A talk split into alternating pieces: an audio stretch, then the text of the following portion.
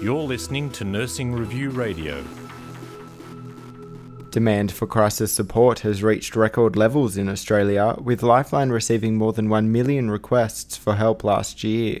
Lifeline Chief Executive Pete Shmigel said the Crisis Support Service was aiming to secure funds to create a complementary text based service that could be used to check in on people following a suicide attempt. New treatments for dementia are on target to be developed within the next decade, a leading expert has said.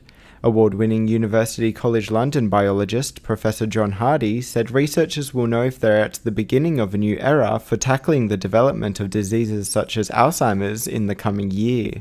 He said therapies being trialled that combat the buildup of damaging amyloid beta and tau protein concentrations in the brain could provide a breakthrough. Hospital security officers need better powers to restrain and detain people who threaten and assault hospital staff, the Health Services Union says. It wants an urgent meeting with the New South Wales Health Minister following the shooting of a police officer and security guard at a Western Sydney hospital. The New South Wales police officer is in a critical but stable condition after he and a security guard were shot following an alleged confrontation with a man who threatened doctors with scissors at Nepean Hospital on Tuesday night.